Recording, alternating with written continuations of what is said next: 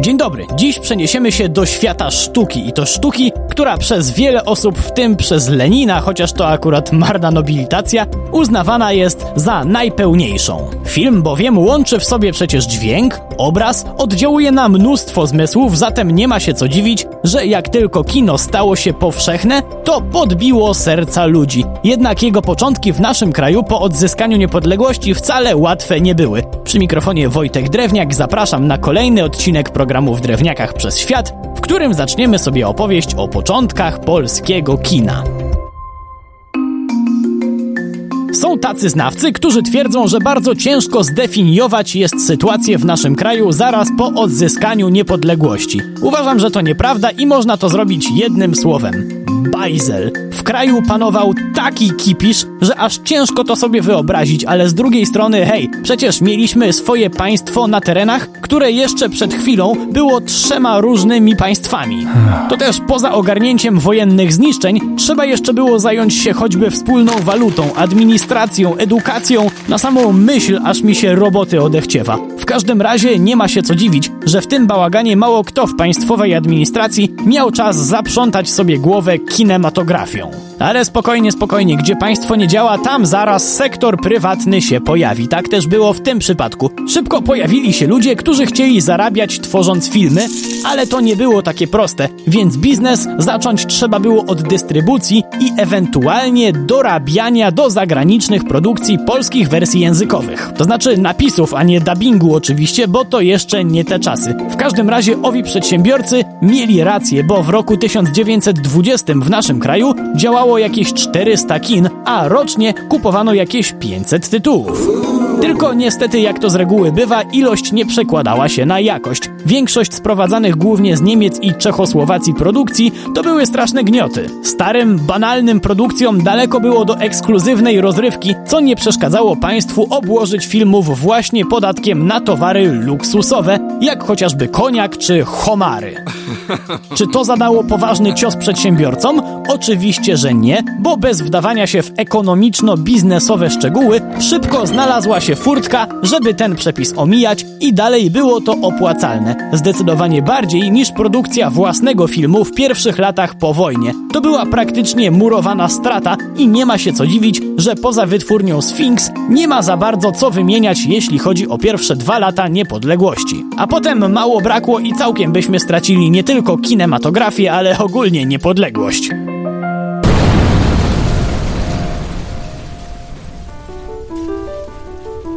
Na szczęście ku zaskoczeniu wielu osób, a najbardziej bolszewików, wygraliśmy wojnę w 1920 roku, co poza skutkami politycznymi pociągnęło też skutki artystyczne. Ogromna moda zapanowała na filmowe produkcje patriotyczne. Już w 1921 roku triumfalnie do kin wjechała produkcja Tragedia Rosji i jeszcze dosadniejszy film Tragedia Medalionu o dziejach Polaków na kresach nękanych przez komunistów. Jednak ten dobry moment w historii polskiego polskiego kina nie trwał długo, bo już w 1923 roku przyszły kolejne chude lata. Kina bankrutowały, było coraz mniej krajowych premier i wtedy, to znaczy chwilę później, bo w 1926 Józef Piłsudski przejął władzę. Ostatnią rzeczą, na jaką teraz mam ochotę, to rozpoczynanie wątku, czy to było legalne i dobre dla kraju, ale na bank dobre było dla krajowego kina, bo na fali rozkręcającej się ogólnie gospodarki zaczęło się rozkręcać i w 1929 roku było w Polsce już 727 miejsc, gdzie można było się udać na film.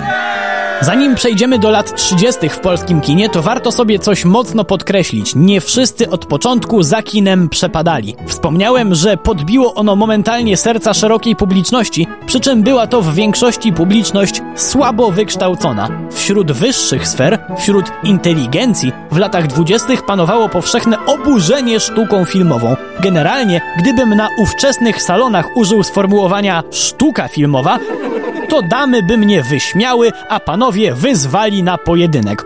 Uważano, że występowanie w filmie to pożałowania godne komedianstwo, nie lepsze niż występy na wiejskich jarmarkach. Ta opinia była na tyle popularna, że aktorki i aktorzy, którzy chcieli wejść na salony, przez jakiś czas woleli się nie przyznawać, że grywają w filmach. Miało się to jednak niebawem zmienić.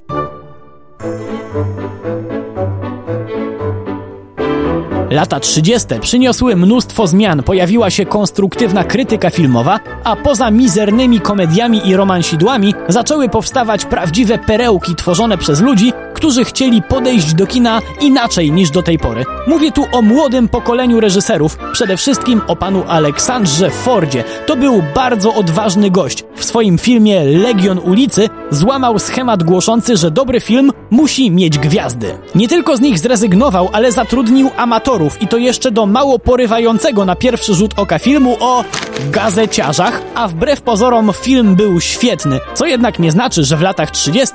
inni z gwiazdami nie pracowali. Kim byli pierwsi polscy filmowi celebryci i jak strasznie ich piękne życia odmieniła wojna? O tym opowiemy sobie już w następnym spotkaniu. Przy mikrofonie był Wojtek Drewniak. Do usłyszenia.